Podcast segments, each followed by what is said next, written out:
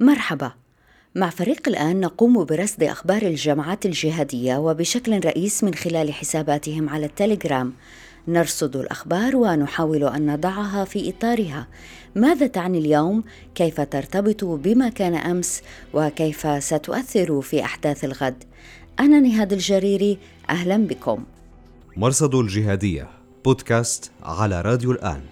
أهلا بكم إلى حلقة هذا الأسبوع من مرصد الجهادية. نغطي فيها الفترة من 14 إلى 20 مارس 2021 أنا نهاد الجريري في العناوين.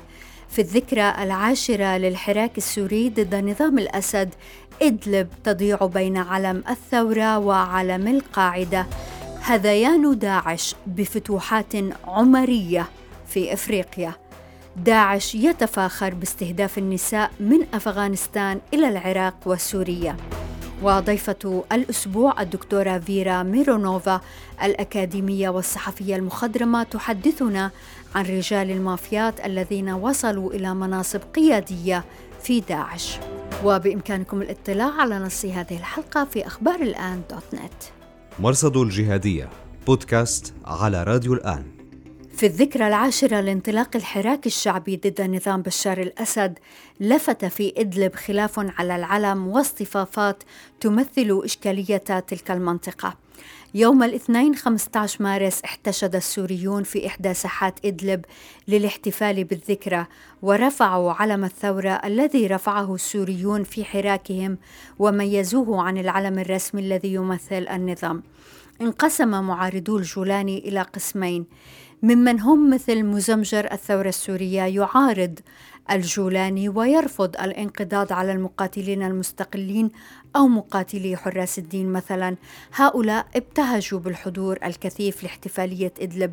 مزمجر قال ينتصرون برفع علم الثورة رغم أنف من سفك دم الفصائل الثورية وقال عن علمنا راية كفرية عمية القسم الثاني هم أنصار القاعدة في سوريا. لم يعجبهم رفع علم الثورة باعتباره يمثل الوطنية التي هي ضرب من الكفر وركزوا في الحضور على فتيات تمايلن مع أناشيد الثورة التقليدية. جلاد المرجئة قال أمن أجل هذا اقتحم الانغماسيون من أجل أن يتم رفع العلم الأخضر العلماني وتتراقص النساء بين جموع الرجال بحجة الثورة وبحماية من أمنيي الهيئة. لاحقا أنزل عناصر هيئة تحرير الشام علم الثورة ورفعوا راية كتبت عليها عبارة التوحيد. مزمجر قال ثورتنا خرجت من المساجد لكن رمزية الثورة في علمها الذي رفع من الأصل. وكشف عن خلاف داخل الهيئة إذ هدد عناصر بنسف ساحة المحراب حيث علم الثورة ما لم يتم إنزاله. ولنفس السبب طمس علم الثورة على الجدران في أماكن مختلفة من إدلب. انتهى مزمجر إلى أن المصيبة ليست بالرايات وإنما بالغايات. أما جماعة القاعدة لم يعجبهم تغيير الراية وقالوا لسان الهيئة نحن جماعة مع الخيل يا شقرة إيش تريدوا جاهزين؟ علمانية عندنا ديمقراطية عندنا توحيد عندنا جميع متطلبات النفاق جميعها عندنا. مرصد الجهادية. ظهر على التليجرام بيان بتوقيع جماعة عبد الله ابن أنيس تقول فيه إنها هاجمت حاجزا للهيئة في إدلب. حساب مزمجر الثورة أوضح أن الهجوم أسفر عن قتل أمني اسمه أبو العز. لم يتم تداول البيان بين المعرفات المعهودة الموالية للقاعدة في شمال سوريا. حساب مزمجر اعتبر أن هذه الجماعة تتبع إلى الهيئة وأن هجماتها تعطي مبررا لاستهداف من تبقى من الحراس والمستقلين وكل متذمر من سياسة الانحطاط. أول ظهور للجماعة كان في يناير الماضي في بيانها الأول حددت هدفها بمهاجمة جماعة الهيئة التي وصفتها بالمرتدة. حكمت هيئة تحرير الشام بالسجن خمسة أعوام على أبي عبد الرحمن المكي أحد قيادات حراس الدين وعضو مجلس شوراهم.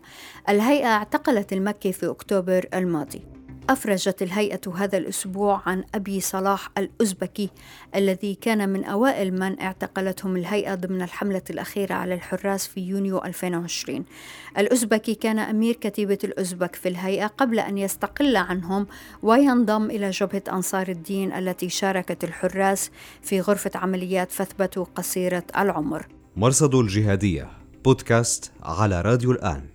جاء في إعلام داعش أن عناصر التنظيم قتلوا منتسبا للحشد العشائري في منطقة قرب الطارمية شمال بغداد وأجهزوا على والدته التي قالوا إنها جاسوسة. تعمل مع الحكومة. في الأشهر الأخيرة بات داعش يستهدف النساء كما الرجال. الصحفية في BBC Monitoring المختصة في شؤون الإرهاب مينا اللامي لفتت إلى أن تبني استهداف النساء علنا وبلا وجل أو خجل يعتبر تغيرا في تكتيك التنظيم. في منتصف الشهر الحالي تقريبا قتل داعش أربعة رجال في منزلهم بمنطقة جنوب تكريت بتهمة التجسس وأجهزوا على امرأتين في المنزل نفسه. الامرأتان كانتا والدة الشباب وشقيقتهم. وفي ننجرهار أفغانستان قتل داعش مطلع الشهر ثلاث عاملات في تلفزيون انعكاس وطبيبة اتهموها بأنها جاسوسة. في يناير قتلوا مسؤولتين في السلطة الكردية شمال سوريا. وفي ديسمبر قتلوا ملالا ميفاند الصحفية في انعكاس أفغانستان. باحث على تويتر أضاف أن بحثه في صفحات صحيفة النبأ منذ 2017 حتى نوفمبر 2020 وجد أن التنظيم لم يتبنى استهداف امرأة إلا مرة واحدة في نوفمبر 2019 ووقتها أصيبت المرأة في هجوم قرب دير الزور السورية. مرصد الجهادية. افتتاحية العدد الأخير من النبأ رقم 278 الصادر الخميس 18 مارس. فيه محاولة لتفنيد اتهام داعش بالتكفير وتحديدا تكفير كل من هم في دار الكفر حتى لو كان منهم مسلمون. هو رد على ما جاء أخيرا في سلسلة مقالات جماعة التراث العلمي المنشقين عن داعش وقد يكون له علاقة بتفجير بغداد الأخير الذي استهدف سوقا يؤمه عراقيون شيعة وسنة. خلاصة المقال يدعي التنظيم أنه لا يكفر إلا من ظهر منه الكفر المقطوع بكونه كفرا. أي المنتسبين إلى طوائف الكفر. وهنا نسأل من هؤلاء؟ الجواب بحسب ما نعلم عن داعش كل من هم ليسوا مسلمين سنة مثل الشيعة المسيحيون الإيزيديون. ثانيا المنتسبين إلى طوائف الردة. ونسأل من هؤلاء؟ وحسب ما نعلم عن داعش فهم يعتبرون القاعدة مرتدين وكذلك هيئة تحرير الشام والفصائل. ثالثا المظاهرون للمشركين. مرة أخرى نسأل من هؤلاء ومما نعلمه بحسب داعش. هم كل من يعمل عملا له علاقة بالحكومة أو المنظمات المدنية التي قد تتلقى تمويلا من الأمم المتحدة مثلا. هذه التصنيفات في دار الإسلام.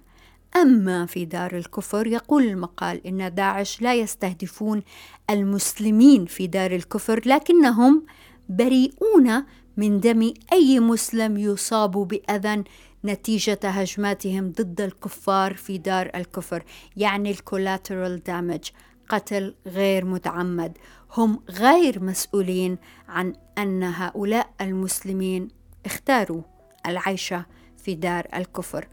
الخلاصة لا ينجو إلا من هو معهم أو لا يخالفهم. مرصد الجهادية بودكاست على راديو الآن. بث ما يعرف بالمكتب الإعلامي لولاية باكستان تسجيلا من عشر دقائق بعنوان صناع الملاحم عن قتل أحد عشر شيعيا من الهزارة في منطقة بولان شمال غرب باكستان. داعش قال إن جنوده بين قوسين هاجموا هؤلاء وأسروهم في يناير الماضي والحقيقة أن المغدورين كانوا عمالا بسيطين يعملون من موسم لآخر في المناجم لا حول لهم ولا قوة. في الفيديو يربط الرجال العزل تعصب أعينهم ويذبحون بالسكين واحدا تلو الآخر ويسيل دم الواحد على الآخر. في لقطة يجر أحدهم وهو يضرب برجليه الأرض يقاوم دون فائدة. مرصد الجهادية. تناقلت معرفات داعش هاشتاغ سبايكر نيجيريا بعد أن قال التنظيم إنه قتل العشرات من الجيش النيجيري في شمال شرق البلاد ووثقت النبأ ذلك في صورة نشرتها في العدد الأخير. معرف مبين أو مبين أو بيجاد وهو من أكبر مناصري التنظيم على الإنترنت تحدث عن أجناد الهاشمي وكيف أن الفتوحات الهاشمية القرشية نسبة إلى الخليفة المزعوم سوف تكتسح أدغال إفريقيا ويجري مقارنة عجيبة تقارب هذا الهذيان بالفتوحات العمرية التي اعتبر أنها سلمت الراية للزرقاوي. ومنه إلى البغدادي لفت هذا الأسبوع خبر أن داعش اختطف وقتل ستة أشخاص ينتمون إلى القاعدة في منطقة جاو شرق مالي. مرصد الجهادية بودكاست على راديو الآن. فيما يتفاخر داعش باستهداف النساء نبحث في أحوال الداعشيات. إبان وبعد الدولة المزعومة ما يظهر زيف التنظيم وانحلاله. ضيفتنا اليوم بحثت كثيرا في هذا المجال. نرحب بالدكتورة فيرا ميرونوفا الأكاديمية والصحفية المخضرمة تعرف بلقب أكاديمية الجبهة لأنها رافقت القوات العراقية الخاصة طوال فترة تحرير الموصل 2016-2017 حازت جوائز مرموقة عن كتابها المنشور عام 2019 بعنوان من مقاتلي الحرية إلى الجهادية توثق فيه أحوال عناصر ومقاتلي داعش وجبهة النصرة من التجنيد إلى الانشقاقات.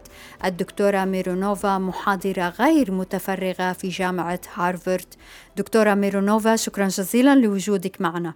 Thank you. Thank you for inviting me. حدثينا أولا دكتورة عن نوعية مقاتلي وأعضاء تنظيم داعش قرأنا في الكتاب قصصا عن مجرمين وسارقين وعن آخرين كانوا يتذرعون بشتى الذرائع مثلا حتى لا يذهبوا إلى ساحة المعركة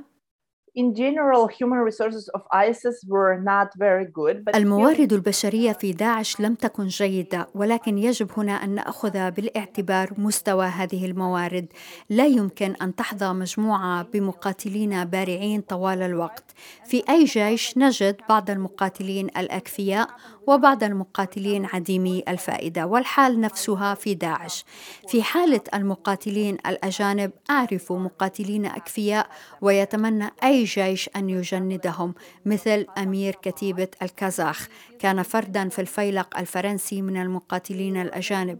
وكذلك المقاتلون الذين أتوا من أفغانستان بعد أن اكتسبوا خبرة القتال مع طالبان والمقاتلين الذين شاركوا في الحرب الشيشانية. هؤلاء جميعا كانوا بارعين في الهجوم والتخطيط الاستراتيجي والتصنيع الحربي مثل صناعة المتفجرات. لكن 80% من الآخرين كانوا مجرد تتمة عدد أو مشاهير إنستغرام ومؤثرين social media. لم يشاركوا في المعارك. يوجد أفراد من كل الخلفيات كثير من المجندين المتحدثين بالروسية ومعظمهم تولى مناصب قيادية كانوا سجناء سابقين على جرائم بسيطة أو جرائم قتل أو أعضاء عصابات وفتوات قبل أن يصبحوا مجاهدين. بعض قادة المافيات الذين تولوا مناصب قيادية في داعش نقلوا المافيا معهم من شوارع الاتحاد السوفيتي سابقا إلى شوارع الرقة ومنبج استمروا في جرائمهم. تظاهروا بالإسلام. الصلاة خمس مرات كانت تحديا لكثيرين منهم. لم يهتموا للدين.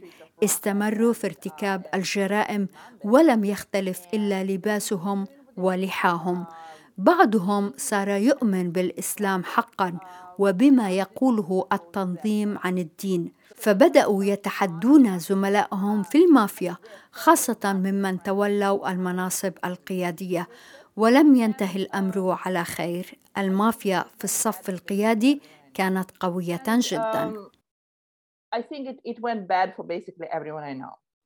So mafia in a leadership was, was much stronger. دكتورة التفاصيل اللي في كتابك بتشبه كتير التفاصيل اللي بيوردها منشقون عن داعش بنعرفهم باسم تيار البن علي أو جماعة التراث العلمي. وهذا الحقيقة أمر مهم لأن أنصار داعش دائما يكذبون هؤلاء الأشخاص. وبالتالي أن تأتي تفاصيل مشابهة من أكاديمية وصحفية مخضرمة مثل حضرتك فلهذا قيمة عظيمة. من الأشياء اللي بيركز عليها هؤلاء المنشقون هي مسألة التكفير داخل التنظيم. ممكن تحكي لنا أكثر عن هاي المسألة؟ Um, first of all, I want to mention that I basically, uh, you know, my account is not more important. أود أن أؤكد أن ما أقوله ليس أهم أو أصدق مما قاله هؤلاء لأنهم ببساطة كانوا هناك وربما أجريت مقابلات مع نفس الأشخاص. الذين التقيت بهم شعروا بخيبة أمل كبيرة في التنظيم وأرادوا أن يرووا حقيقة ذلك التنظيم. لهذا أعتقد أننا نتفق على هذه الروايات. عدد كبير من مقاتلي داعش قرروا عدم القتال أو الامتثال للأوامر بالتوجه إلى المعركة لكن هؤلاء لم يكونوا المجموعة الأكثر إثارة للاهتمام. بل إن مجموعة إرهابية ظهرت في رحم هذه الجماعة الإرهابية. ظهر عناصر من داعش قرروا أن داعش تقف ضد الدين وأنهم كفار بمن فيهم القوات الأمنية أو الشرطة العسكرية التي تمكن حكم داعش. كانوا يقاتلونهم. أخبرني أحدهم أنه ركب تاكسي في الرقه فادرك أن السائق كان عنصرا من الأمن الداخلي لأنه وضع قنبلة يدوية ومسدسا تحت الكرسي. فما كان من ذلك الرجل إلا أن طعن السائق. سألته لماذا؟ قال لأنه يعمل مع داعش ويعين التنظيم على البقاء لهذا هو عدوي هؤلاء كانوا إرهابيي الإرهابيين he's basically ISIS security, so he helps ISIS to sustain, and so he's my enemy. So those we, we should not forget about this interesting group of terrorists inside ISIS. مرة أخرى دكتورة ركزتي في كتابك على التمييز بين أعضاء داعش وهذا شيء مهم لأنه بيناقض الصورة الوردية التي لا يزال حقيقة أنصار داعش بيتغنوا فيها.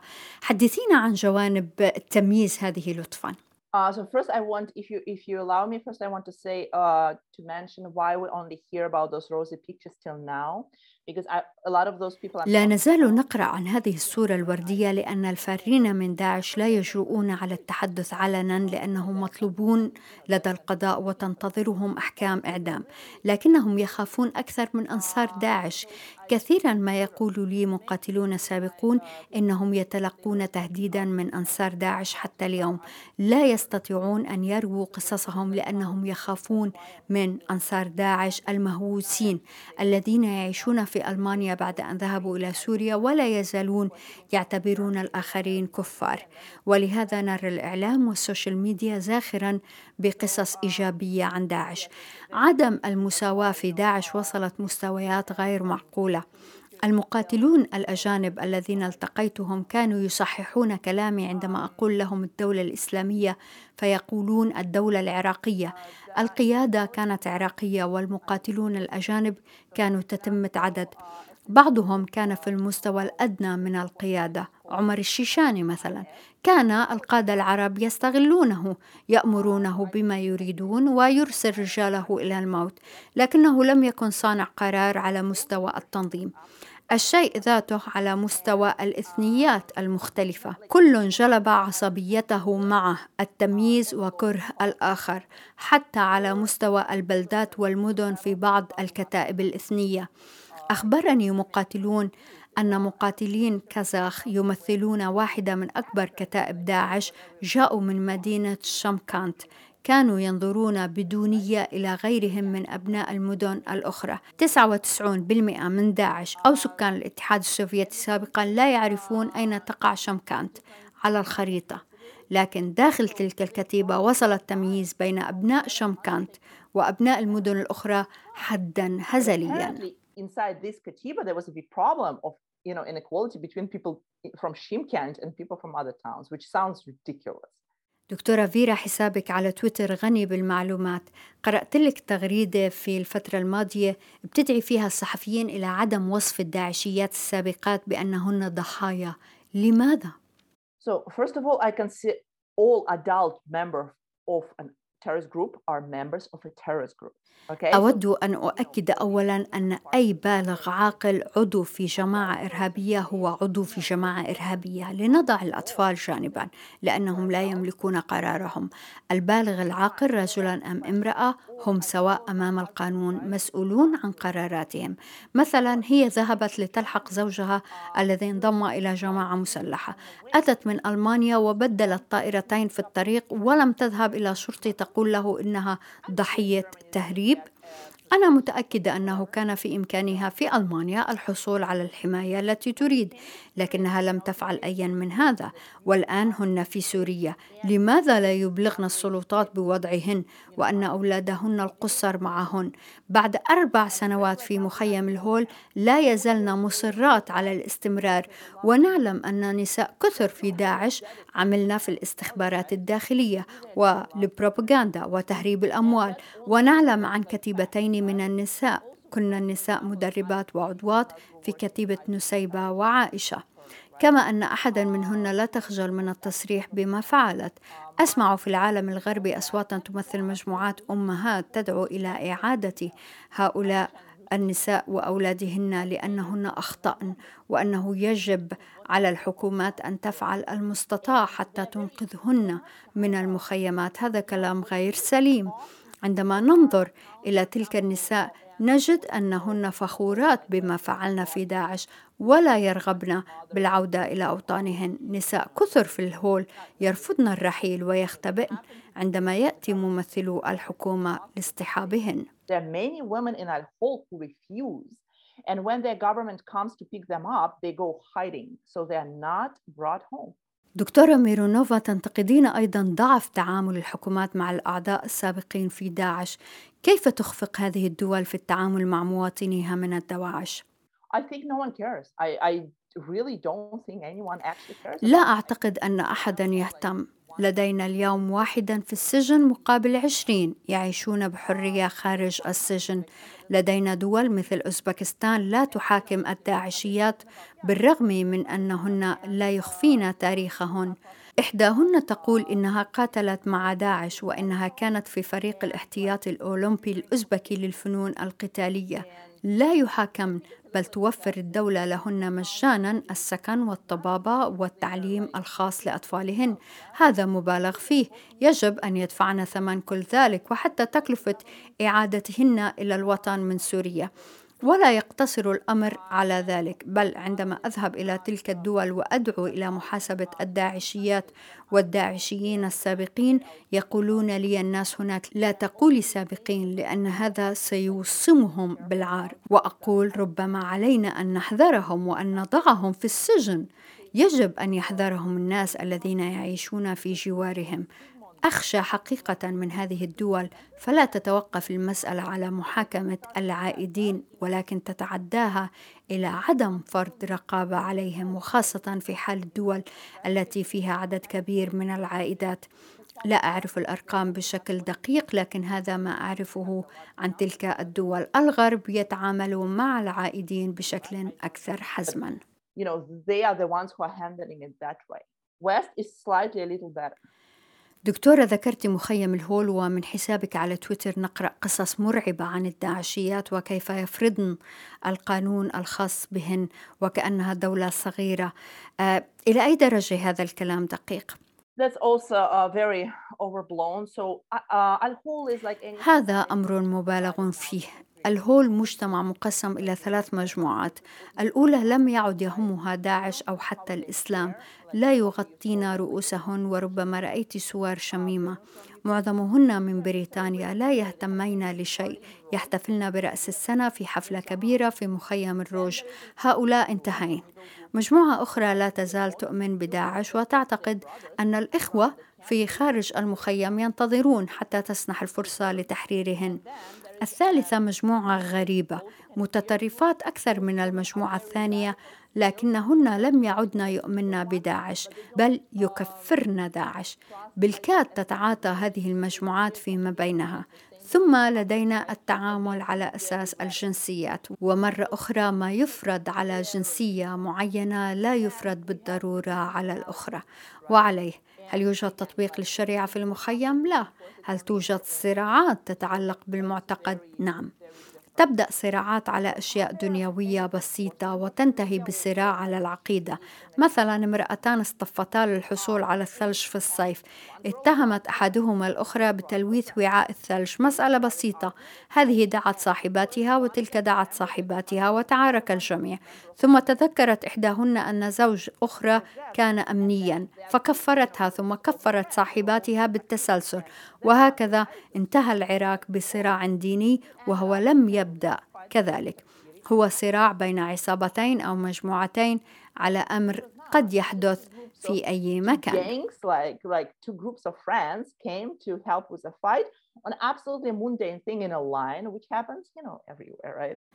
في حسابك على تويتر قرأت أيضا قصة عن طفل مراهق في الهول اغتصب طفلين وعذبته النساء ممكن تحكي لنا شو عم بيصير هناك؟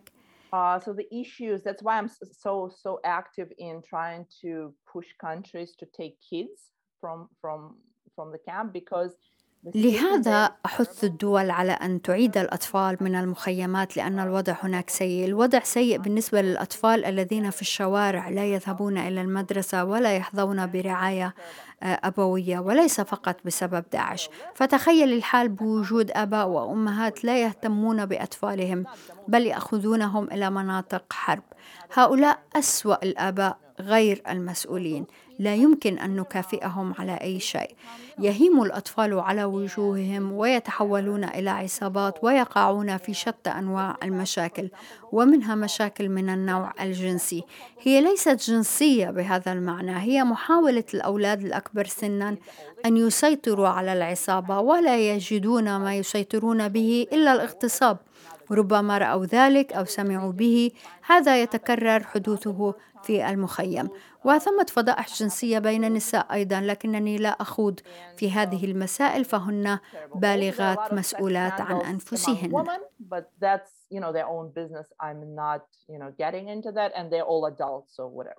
الدكتورة فيرا ميرونوفا الصحفية والأكاديمية شكرا جزيلا لوجودك معنا. Thank you. وشكرا جزيلا لوجودكم معنا في راديو وتلفزيون الآن. أنا نهاد الجريري مع السلامة. مرصد الجهادية بودكاست على راديو الآن.